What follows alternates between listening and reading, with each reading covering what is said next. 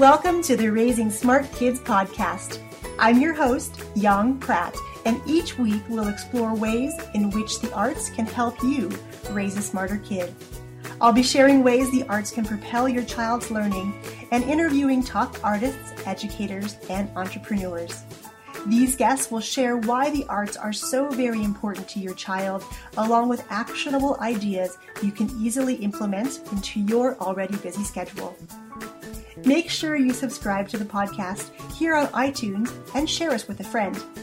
For extra tips on raising smart kids, head on over to artsmartparenting.com and click on the Live tab. Jennifer is an entrepreneur with a passion for growing and impacting her students, team, and her community. Whether it is making a difference in her students, team, personal growth, family, or community, her ultimate mission in life is to make a positive, lasting impact and inspiring others. Growing her business with her husband and family from a one room dance studio 11 years ago to an organization that now has private and group meetings. Yeah. I'm curious to know about your story of how you got to opening a studio. Oh boy. I always danced. Um, I started dance when I was three years old. My parents put me in just because you know, why does any parent put their three year old in dance? They are at home standing in front of a TV, shaking their bonbon. My first dance recital, I didn't move. I stood in the middle of the stage. Um, and I just, I wasn't always heavily into dancing. I loved it. I was a competitive dancer, but I never said, oh, I want to own my own dance studio. That was never it for me. Um, I actually wanted to be an astronomer. Wow. And I think part of that beauty was the unknown. And I always said, and I told my husband this I said, if there's ever a point in time where they do a raffle and I get chosen to fly to the moon, I will fly to the moon. Um, because, you know, I just think there's such beauty in the unknown and what else is out there. And sometimes the most beautiful things can't always be seen. And then I realized you had to be really good in math, and I'm terrible in math. so that's what actually stopped me from pursuing becoming an astronomer because you had to be able to do all these equations and all that stuff. And I thought, well, maybe it could, it could become my hobby. Um, you know, it could become my inspiration. Then I said, I love animals. I want to be a vet, but I'm petrified of needles. Mm. So I hmm. said, oh, I can't be a vet. But the one thing that always stuck with me was working with my father and watching my parents build a business. We moved around a lot, um, but seeing how they worked together and they were two passing shifts. My mom worked during the day, my dad worked at night. And then when they opened their own business, it was just that daily grind and that passion to provide for the family. Mm. And that's what it was about. And they just worked cohesively. Um, and every weekend, I remember being like 10 years old or nine years old and going to work with my father on the weekends. And I got to wear my manager's suit. And I always said, Daddy, when I grow up, I'm going to work in the business with you. Wow. And I just loved that, that energy and that drive and that passion of having a business but also seeing it's a direct reflection of the legacy you can leave for your family. Mm um, and how you can provide for your family. And when you have your own business, you are in control of your destiny. And you may fail, and that's okay, but you're still in control of what you do with that failure. And so I think owning a business was always written in the stars for me after mm-hmm. seeing my parents live it. Um, and my mom wasn't always directly in the business, but for sure she raised us kids and gave my father that opportunity to do that. So they worked cohesively hand in hand to build the life that we had. And so I loved dance. And then I realized I loved uh, being a leader and, and watching this business create an opportunity for my parents to give back. Mm. And that was the other thing they always said. They said, when you are blessed with goodness, you give back tenfold. And in their businesses, um, every Christmas they would go to the children's hospital in, in New York and they would find out how many kids were in the kids department. And I remember watching my mom wrap these big teddy bears. And she would sit and she would wrap hundreds of them. And then my father would dress as uh, Santa Claus and he would go in and they would give these gifts to the kids. And I thought, wow, not only is this business providing for our family, it's bringing happiness and joy to others. And so I said, you know what? Um, I was in college and I couldn't pass calculus, and that was the last mm-hmm. class I needed, and I just couldn't pass it. I took so many tutors and I took all this, you know, extra help and everything, and everybody passed off of my notes except me. And then I came to the realization I said, My parents never expected this of me. Why am I putting this expectation of myself? And I turned around I said, You know what? I think I want to open a dance studio. I'm really good at dancing, I'm really good at being creative, and I want to give back. And I want to give these kids an opportunity of some that, same opportunity that they gave my parents and my father to say, There's something in you, and I'm going to help you get there. Um, that's that's really why I opened because I just I wanted to create an opportunity within my community that had nothing to do with uh, trophies or who was better than the next person or any of that. Just simple, good, wholesome life lessons, family, uh, you know, and bringing it back to. We do so many studio events, and the one thing I tell the parents is we can never be so big on our britches that we forget that we started out as kids. And, you know, we just have to be kids at heart because if we can't be kids at heart, how can we teach our kids to be kids at heart? Exactly. You know, so mm-hmm. I just love, I love what I do. And what I love most about it is I get to do it with the people I love most. Uh, my parents are super involved my siblings are super involved. Um, nothing makes me happier when I get to showcase my family to my families in the studio because that's the biggest testament of what we're trying to do and our why. Mm-hmm. Um, you know, it's just, it's the epitome of, you know, I tell my team members, I don't want you to be with me the rest of your career unless I'm growing. Because if I'm growing, I have a place for you to grow, mm-hmm. but you need to grow in your own way too. So, um, you know, that's just how I got started. I, I realized I was really bad in math and that school just was not for me. And then I realized, oh my goodness, I'm still going to school um, because I do the conferences and I do the classes, and it's just a different way for me yeah. to learn. And when I stopped having the expectations that everybody else had on me and I just set my own expectations, that's when I grew and I opened the business. And the first two years, I won't lie, I ran my business like everybody else did. Uh, you know, what is the norm for a dance school? What is the norm? And then I thought to myself, well, I'm not normal. I'm different because everybody's different. What is the definition of normal, right? So that's when I turned around and said, Well, I didn't open up to create platinum dancers. I opened up to create platinum people. That's beautiful. I love and it. So I my mission has never changed since day one. I wrote a mission statement, like a little reason about us, uh, 12 years ago. And to this day, it's exactly the same. And the rock bottom part of it is I wanted to take my life experiences and my youth growing up and pass it on to these kids so they too can achieve and feel great about whatever it is. And so these parents feel embraced knowing that it's okay to make a mistake as a parent because we're all just doing the best we can. And we just got to hold hands together. We've got to succeed together and fail together because, um, you know, it takes a village and we can't be against one another. And uh, so that's why I opened. I just wanted a place where people can come, smile, be happy, not feel judged, um, and feel like family. And I just want to embrace everybody in my family because my, you know, uh, what makes a strong family is for sure everyone goes through trials and tribulations. Mm-hmm. There's not ever a family that's not perfect. Um, but it's how you come out of that is that's a true testament to how strong you really are.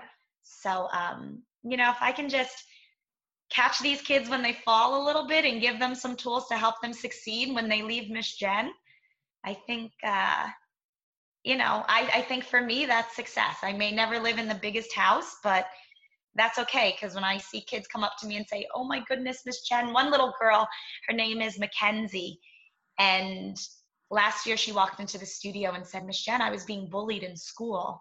Oh, and she was in sixth grade. And I said, Mackenzie, what happened? I said, I'll talk to them, you know, joking around with her. And she says, Well, I, I really like Doc McStuffins. And I said, Well, that's okay. She goes, Well, I'm in middle school. Oh. So she said, The kids took my lunch bag and taunted me in the lunchroom and ran around the lunchroom with it. And I said, Well, Mackenzie, what are you going to do about it? Because every time we came home, my parents always said, I'm not going in to talk to your teacher. I'm not going to talk to that kid's parent because when I'm not here one day, you have to stick up for yourself. What are you going to do about it? So I turned around and I asked Mackenzie, I said, Mackenzie, what are you going to do about it? She goes, Well, I don't know. I said, You have two choices. You can let them define you and how you're going to feel, or you can define you and how you're going to feel. So about a week later, she comes back and she goes, Miss Jen, guess what I did today? I go, What'd you do, Mackenzie? She goes, I bought Doc McStuffins back to school. I said, Well, why'd you do that? She goes, Because I realized I like her. And if I like her, then that's really all that matters. And anything that they say, that's okay because not everybody's going to like the same thing I like. And I was like, you know what, Mackenzie, you are absolutely right. And I think sometimes we're always quick to be the saving grace and we're always quick to be the hero, but really we have to teach them to be their own heroes.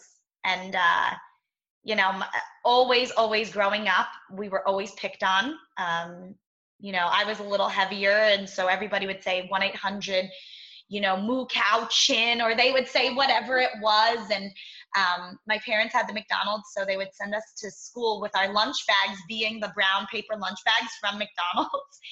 And I remember being picked on for that. And my parents would always say, Well, what are you going to do about it? Because I'm not going into the school. I'm not calling up this child's parent. How are you going to handle it? Let's have a conversation. What are you going to say? And then they would role play with us. And if they say this, how are you going to respond? And but we're not going to do it for you. We're not speaking for you. We're not defending you for you. Um, so you know, and just passing all those things to the kids because in the arts, the kids always come in and they tell us all those things. So it's being prepared to guide them. You know, so yeah. And I, I love hearing your story about how you took something that at the time you perceived to be a weakness, but you turned it into your greatest strength. And that was to be able to to really equip the kids who come to you and, and guide their families in this journey and to help them understand to appreciate themselves, to stick up for themselves, yeah. and don't let anyone else define who they are. So your community is so very blessed to have you there at the helm teaching these lessons to your kids because certainly this will be your lasting legacy. Yeah, it's fun. It's definitely, uh, you know, a passion, and we can't write our children's stories for them. We can only read it along with them as they write it. If you have a conversation with a parent who's new to dance, what are like the top three life lessons you would say that you focus on when they come to your studio? For sure, the first thing would be work ethic. I think to be even good at any type of art, you have to have a certain work ethic to come in and do it over and over 150% because 20% isn't going to kick it. Even just to kind of get the step or whatever it is. So for sure, it's a work ethic. You can't be lazy and, and be successful in any way, shape, or form in the arts. So I tell them work ethic. The other thing I always tell them is perseverance. Because you're going to get knocked down so many times, not by anybody else but yourself. Because every time you can't get a step or you can't get a certain um, chord on the piano and you see other people achieving that, just human nature, I think we're always hardest on ourselves. So it's getting that strength to have that perseverance to do it again and again, even if it takes five times, 50 times, 500 times, to not give up. Um, so I definitely would say the second thing is perseverance. And then the third thing for sure would just be a sense of acceptance within yourself and just accepting who you are at that point in time because in different seasons of our life we're going to change who we are and what we like to do what interests us at that time. And i have so many kids who come to me and say you know miss jen i really used to love dancing but i don't want to do the performance team anymore what's wrong and I go, nothing's wrong. When you started dancing, you were five. Now you're 15 and you want to try something new. That's okay. Um, parents always ask me that. You know, they, before, I don't think they're going to want to do the performance team because they only like dance. They don't love it. And now all of a sudden they're talking about it all the time. Well, they're just in a different season in their life. So it's just accepting wherever they are at that point in their life, whether it's in dance, in school, at home you know, and I speak about the kids a lot with your body's going to go through different changes. Mm-hmm. They're going to go through having their acne moments and but just being accepting of who you are entirely at whatever place you are in your life. And I think the arts for sure grows with kids and has a certain way of making them feel accepted no matter where they are. So even if they're not feeling very accepting of themselves, when they're in a positive environment with the art, the art does not discriminate anybody. Anybody can enjoy it, anybody can love it. And no matter how much you give to the art, the art gives you back so much more. And so it's for sure accepting of anybody. And I always tell parents the first thing they always say is, Well, I don't know, my kids shouldn't take tap because they don't have that much rhythm. And I go, Well, who told you they don't have that much rhythm? Oh, well, I don't know. And I go, Well, let the art define that let them take the class and decide that because if they work at it, they will find it because everybody has it in them to love it. You just have to love it and you'll find it.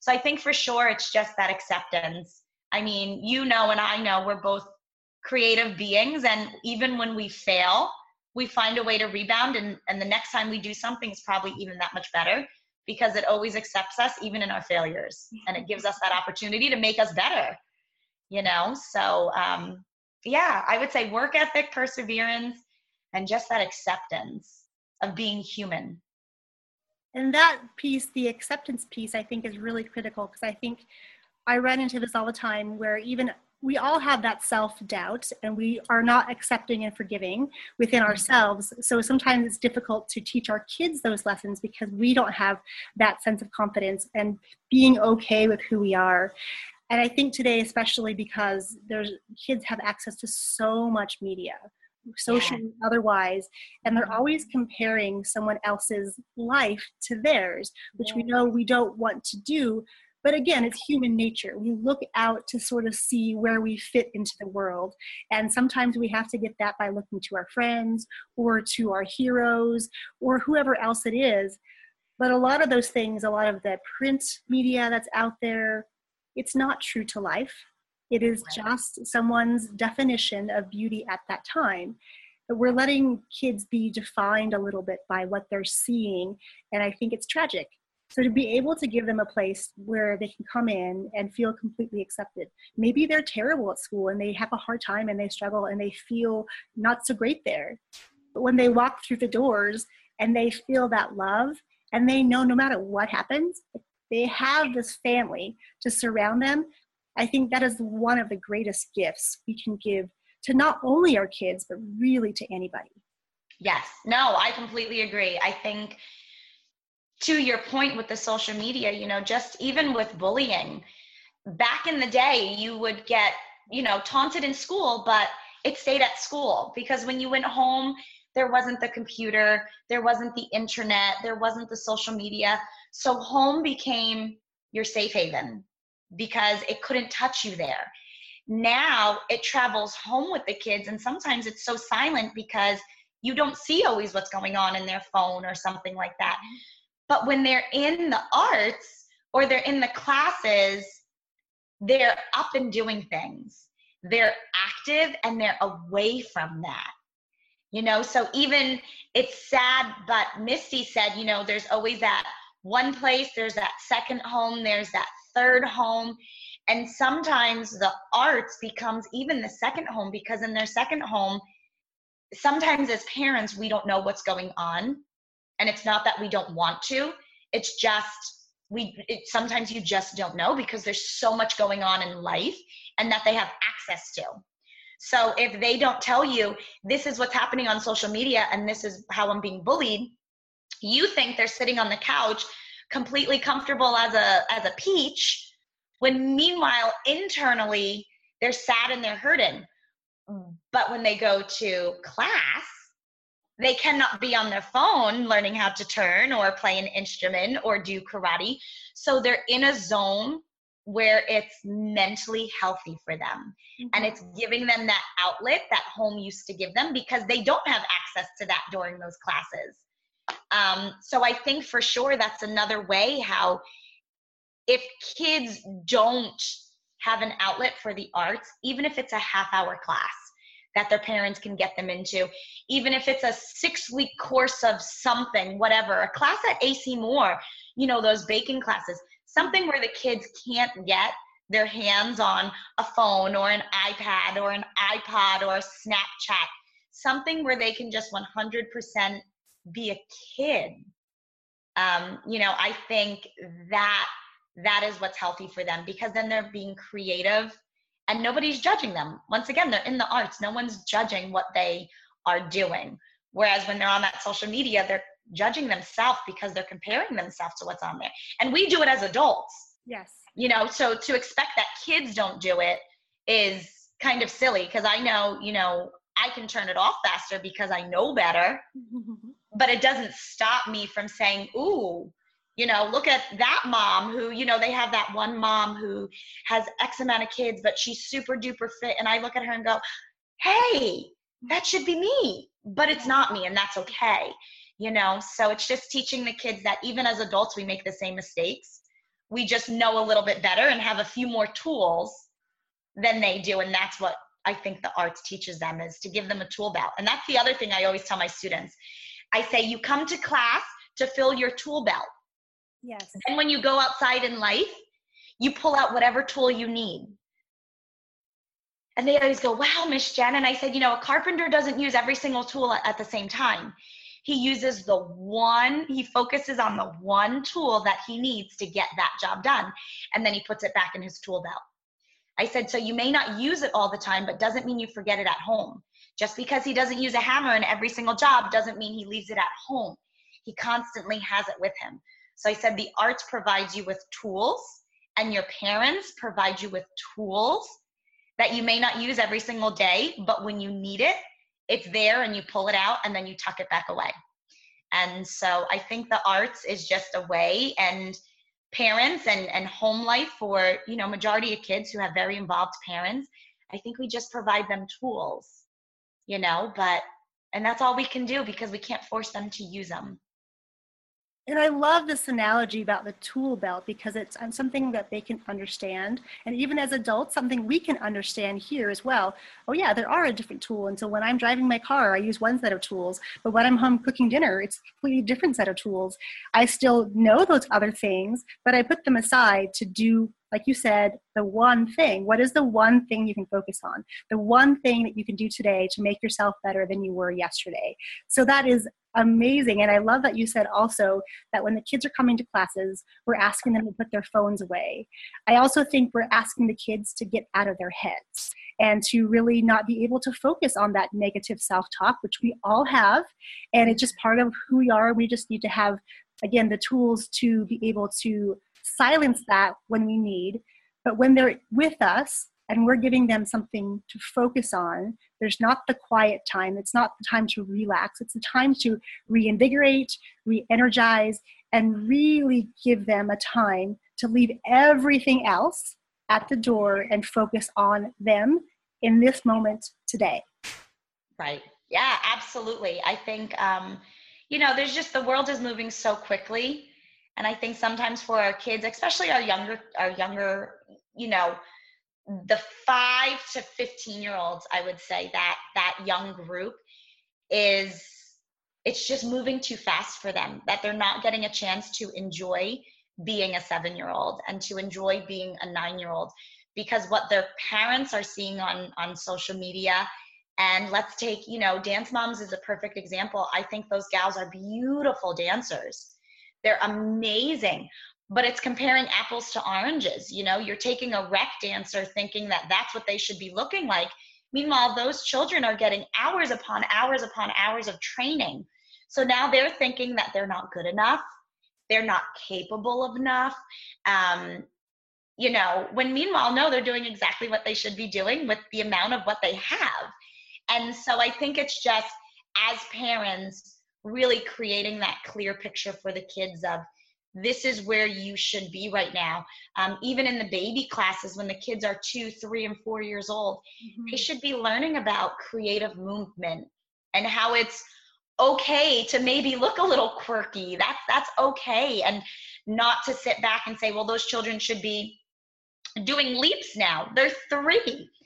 You know, those are the kids that should be learning I see a pretty little scarf. I want to dance with that scarf because I think it's pretty because the music is telling me it's pretty. If I'm three and I sit at a piano, I want to bang on the keys because I like the way that sounds. It's okay that they're not playing the C major scale at three years old and they're sitting there pounding. But I think, once again, because of what we see and those expectations that are set, is that you know, I think the expectations are higher for the children than developmentally and maturity wise what hmm. they're ready for. Yeah. And so, you know, but as parents, it's hard to take that step back and say, it's okay when you see everybody else's kid doing one thing and you're going, well, my kid really just wants to run around and play in the dirt, but they shouldn't because everybody else's children are doing this and this is what society says my child should be doing. And it's hard as a parent sometimes to to differentiate that because we get caught up and it's human nature to do that. Yeah, I agree. Years ago, um, before I went to graduate school and learned about multiple intelligences, I had this student and it drove me nuts in class because she would never look at me. She was, you know, we'd be doing choreography and or I'd be doing something at the ballet bar and she's like literally like looking around the room and she's doing everything except like pay attention. I think she's totally not paying attention.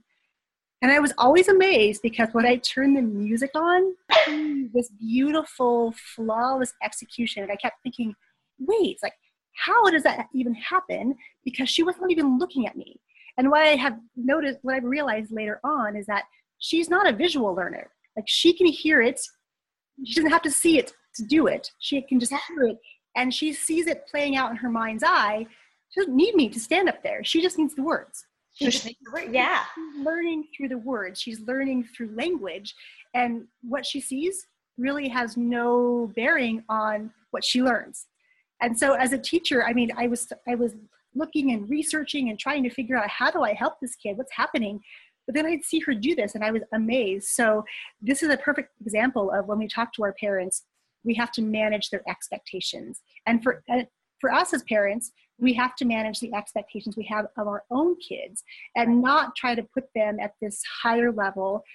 Because you said a lot of times these little kids the moms of little kids expect them to come be the next beyonce or expect them to be the next um, misty copeland. Exactly you know and that may be what they think their child will like but some of them are living vicariously. And that's again human nature. We just see this vision. We maybe we missed out as a kid ourselves. So we want our kids to have those experiences. And maybe they'll love it maybe they won't. But we have to be able to manage the expectation. We have to be able to have a conversation with our kid and say it is not appropriate to say these things on social media? When you look at this it's like you know a pretend story. It's like a fairy tale what you see on social media has nothing to do with their real life. It is what it's it's the image or the persona that they're creating of themselves, maybe to make themselves feel better, but right. really posting only the good bits. You know, we don't ever see the bad bits when they fell down or you know the building burned down or they crashed on their bike. Nobody posts pictures of those things. Right, right, right. I always tell the kids, I'm like, they're posting their highlight reel, not the goof reel at the end of the credits. Yes. I said, what you're seeing is the trailer. You're seeing all the great parts. They left out all the scrap pieces that are on the floor of the editing room.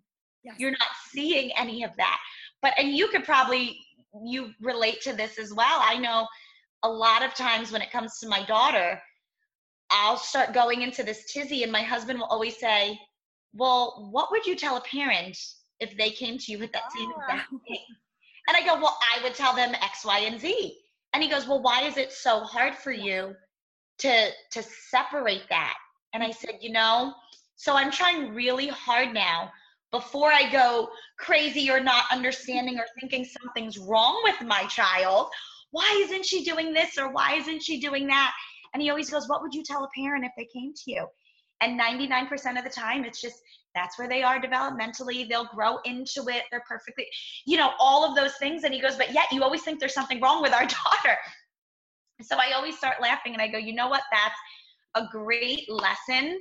Um, you know, is what what would you tell somebody else? And I think even as friends, even if you don't work with children or you're not privy to having, you know, the education or experience that we have from working with kids, just even as a friend, you always tell your friend that if they say, Oh, my son or daughter did this, this, this, I'm so worried.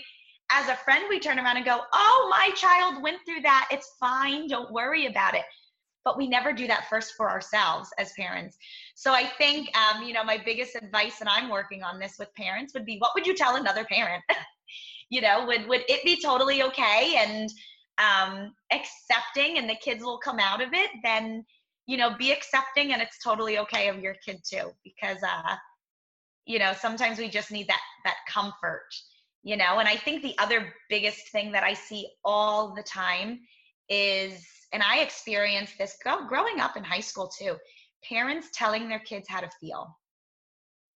You didn't get that part you're going to be so upset if you don't get that part. Well, of course, now if they don't get that part, they're going to be so upset because mom told them to be so upset. Um, you know, if you get a bad grade, you're going to be so disappointed when you don't make it into the school that you wanted to get into. Well, of course, they're going to be so disappointed because you just painted those feelings for them. Um, and we, when I opened the studio, actually, no, I'm lying. When I first got pregnant, my parents sat me down and they said, you know, kids don't come with manuals. You just do your best and you're the best parent because every day you just wake up and give your best. And that's what makes you the best parent. And, you know, I always tell the parents our job is not to help them when they're when we're here on this earth and because we're always going to be able to brush off their boo-boo kiss away their sorrow. Like we're always going to be here, but we cannot do it so much to the point where when we're not here anymore, they don't know how to do that on their own.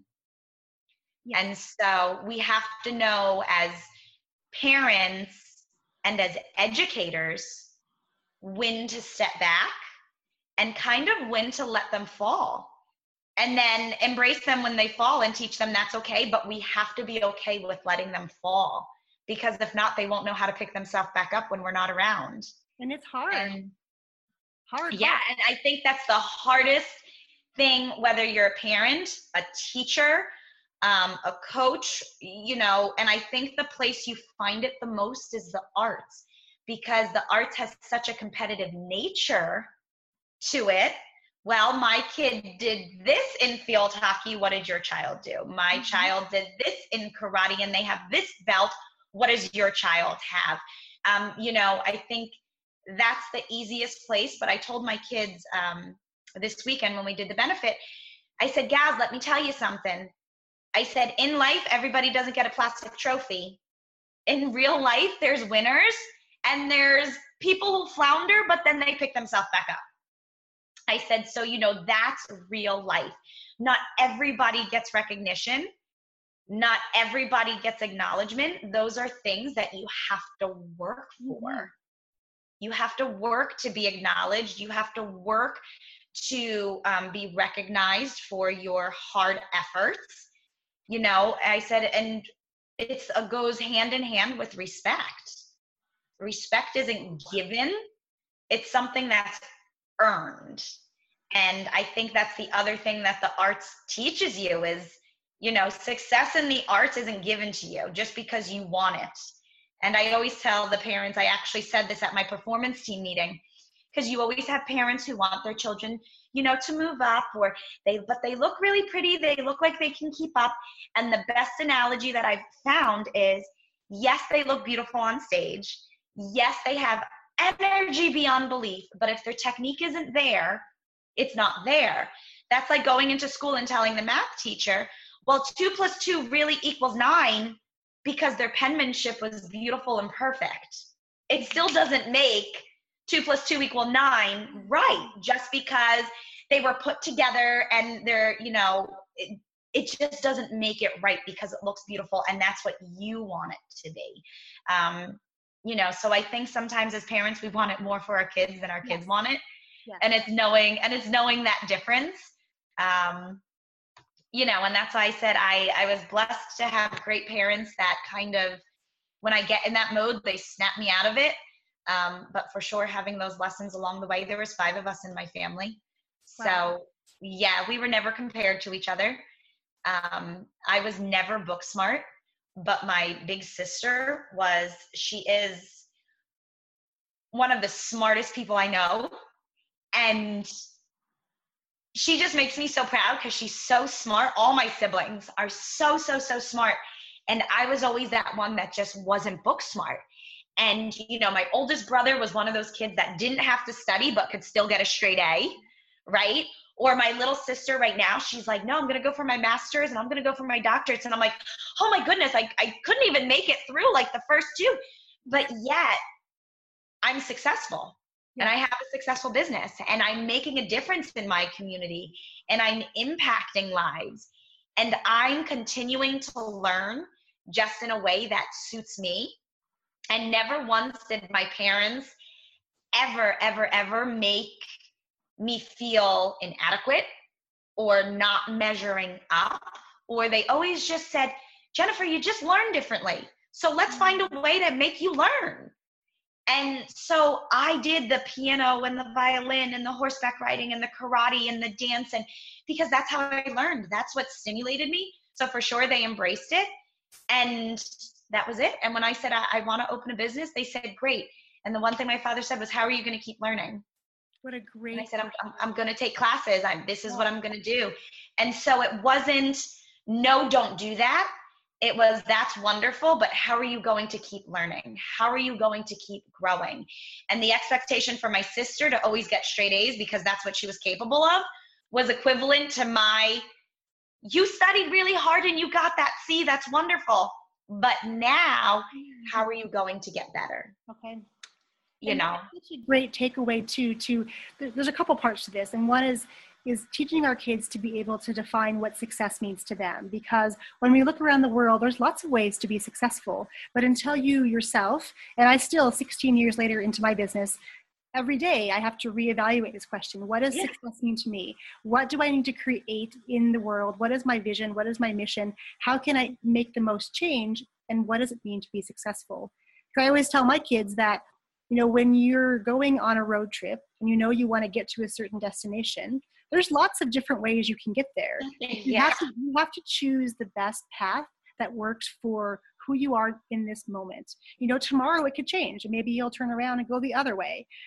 But until you understand what success looks like for you, it's really hard to get it's really easy to get wrapped up into appearances and then that's where the comparison i believe starts to kick in and say well oh, like you said, you have these siblings who did really, really well in school.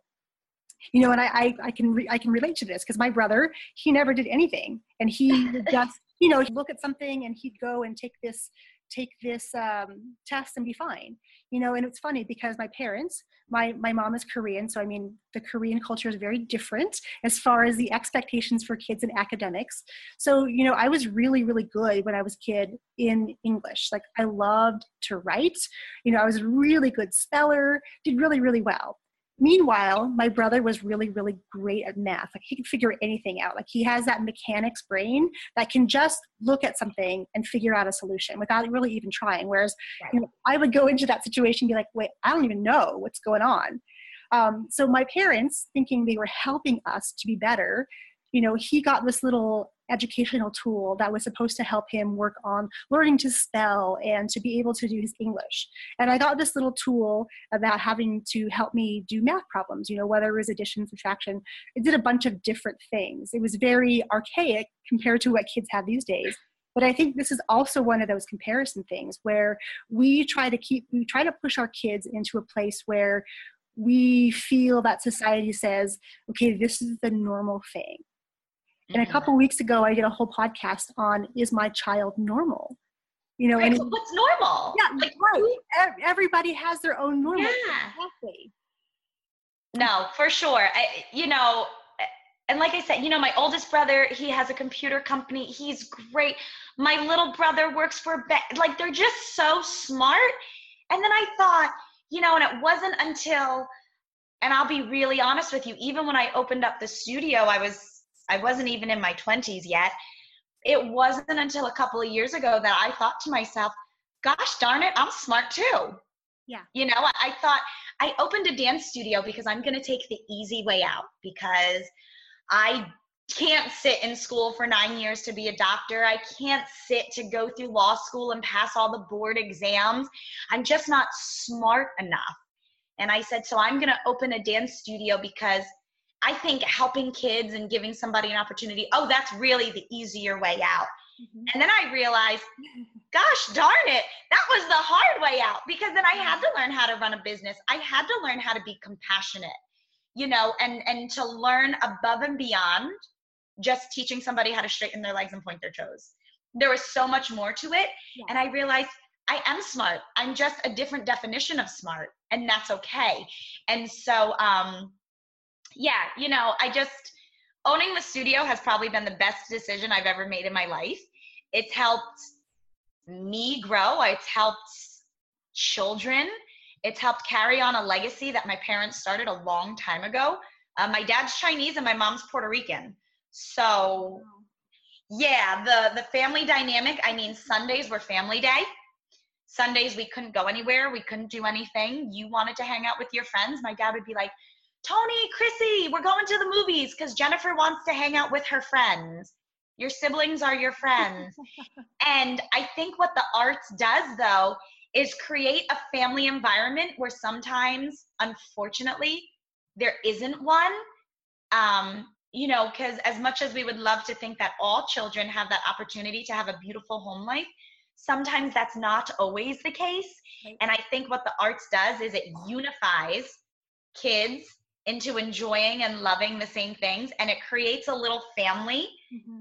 um, you know either in addition to their already amazing family or creates a family that you know is a little bit a different dynamic but still creates that family atmosphere where i think nowadays sometimes we lose we're always running and we have our kids in 40 million different things or you know a lot of us are working parents so it's learning that time management between work life balance and home balance.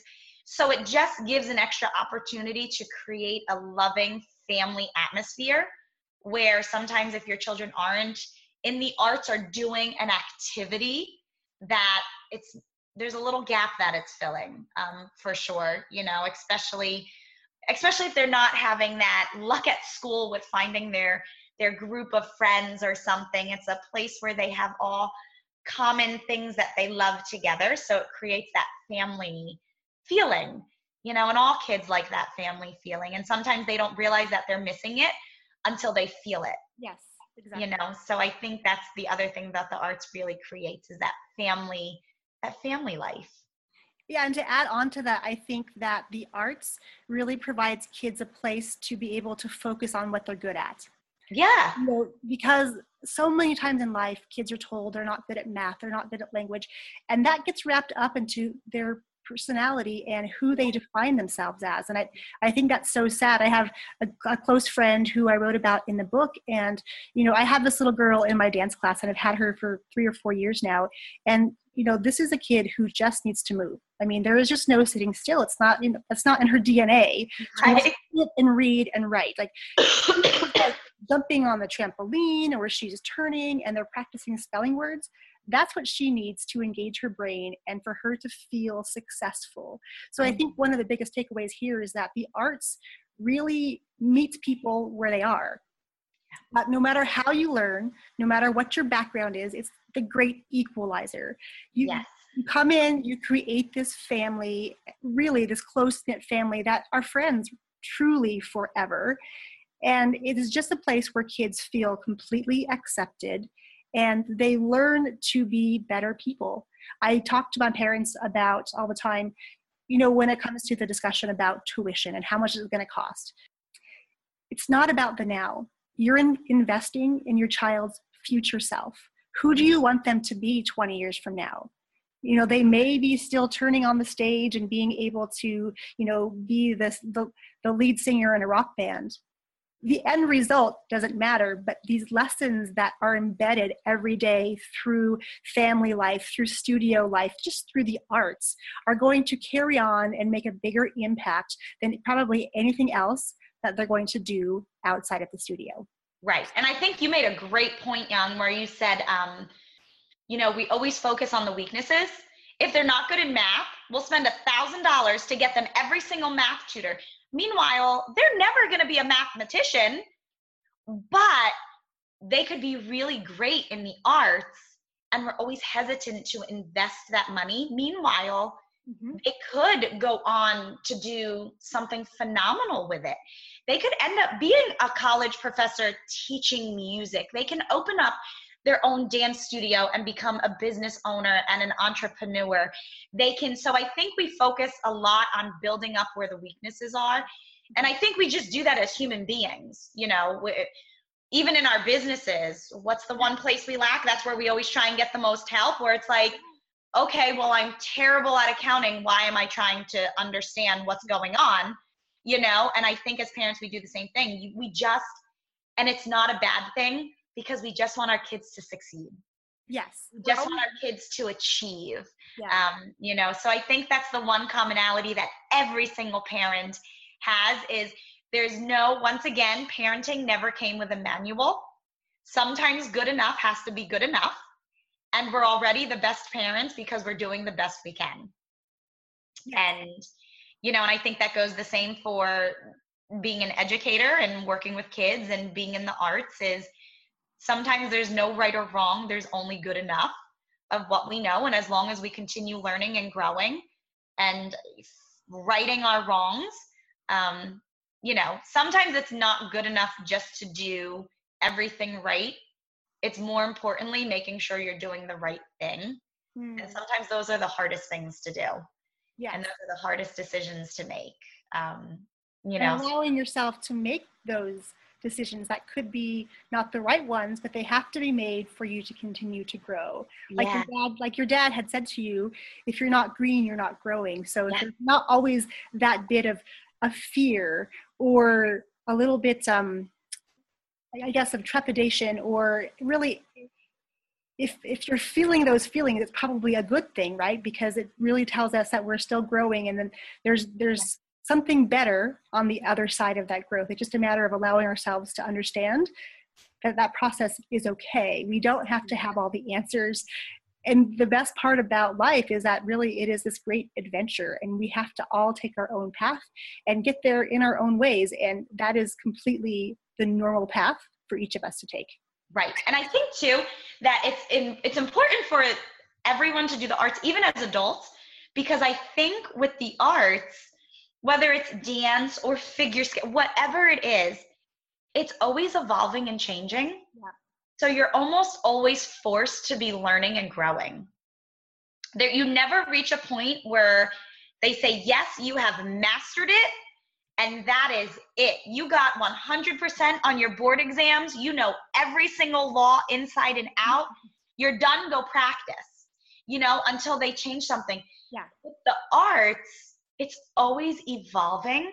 Yes. And there's never a right or wrong in it. You know, it's so subject to somebody's personal opinion that that's another reason why it's a beautiful thing because it just accepts everybody. Yes. Whether you like that style or you don't like that style, there's a style for everyone. It's very accepting and it's always growing. And I think that's what's beautiful about it is it teaches these kids growing never gets old.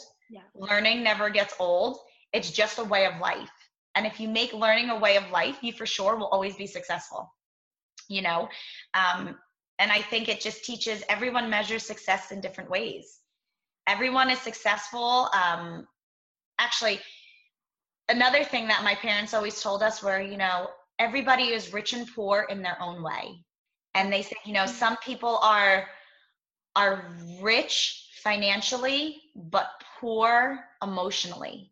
They don't have those relationships. They don't so no no matter how much money they ever make and no matter how big and beautiful their house is and the amazing car that they drive if they don't have somebody to share those happinesses with Mm. you may see them as successful Yes. but to them they're not. And they said vice versa.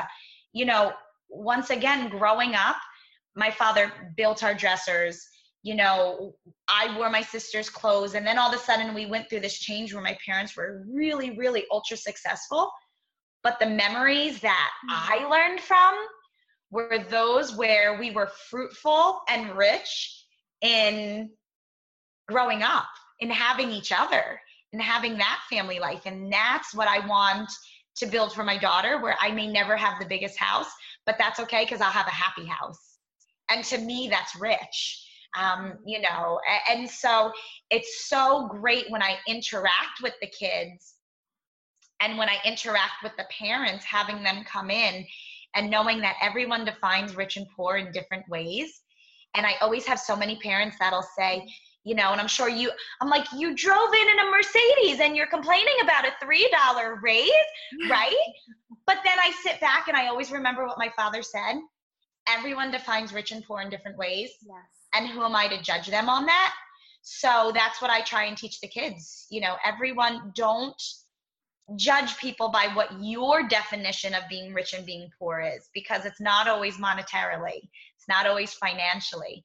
Um, sometimes it's just emotionally or re- or relationship wise or um, you know and through the abundance of the heart the mouth speaks. So most of the time people will speak out what they're feeling inside and we don't understand. And i think that's why the arts are so beautiful because everyone communicates differently. And sometimes that's the only way people know how to communicate. So i think it's another outlet for kids who maybe can't sit down and say hey mom and dad this is what i'm feeling today. I'm feeling sad i'm feeling lonely or i'm feeling super happy i had a great day. Sometimes they don't know how to communicate that Mhm. but they can do it by movement or by sitting down at a piano and playing a beautiful piece. Um, you know it just it's i think it's a communication tool and i think sometimes the arts is shadowed over and it's not used as a communication tool all the time where i think it's a huge asset to a child to be able to go in and just move. And if they're feeling sad move sadly. If they're feeling happy move happily and just have that come out. Um, you know it is it is a language and i think it gets overlooked art is a language it's it's communication and we just use it sometimes as what appeals to the eye not what do we see in their Mhm. soul Yeah, and this goes back to what we were talking about before is that really art is in the beauty of the beholder. yeah It could really be anything. It's not defined by the painting on the wall or or where it's located. Just because people have you know applauded something does not mean that you're going to like it or that it's art to you. So Yeah. again, everything we talked about today is such a testament to why the arts are so important for kids to have access to. So, what is the website address of your school? it is danceitupstudios.com Excellent. I will make sure that I put that all in the notes so people can click right to you because I think that they need to go see what you've created there. And if there's not something in their local communities, hopefully that will inspire them to go out there and have sort of a roadmap to find a school that speaks to them and speaks to who they want to be as parents and who they want their kids to be. If our listeners have more questions for you, what is the best way for them to reach you? For sure, they can email me at danceitup1062 at gmail.com or info at danceitupstudios.com. They can also call. Uh, the number 609-581-0808. I'm always up for chatting. That's probably my greatest thing. I am Spanish, so I love talking. I'm more than up for a nice little chat. Or they can just come visit us. For sure, you know, we love just embracing any person who wants to come be part of our family, even if they're not coming for a dance class. Sometimes it's just nice to have the community um, in and involved and doing all that good stuff with us. So they're more than welcome to just pop on in anytime to chat with us. Well, excellent. Again, I'll make sure that I share that so people can reach out to you directly. And I still want to thank you for your time today. I've learned so much about you, and I have loved hearing your story, hearing your passion, and understanding that what you're doing is just making such a huge impact. And I so appreciate your time and everything that you do. Thank you, Young. Thanks for tuning in to the Raising Smart Kids podcast. If you're enjoying this podcast, please share us with a friend and head on over to iTunes and leave us a review there and let us know you're enjoying the show. If you're looking for more tips on raising smart kids, head to Amazon.com and pick up a copy of my first book, Raising a Superhero How to Unleash Your Child's Eight Superpowers and Propel Learning Through the Arts. Thanks for allowing me to be your guide on this parenting adventure, and I look forward to catching you next time.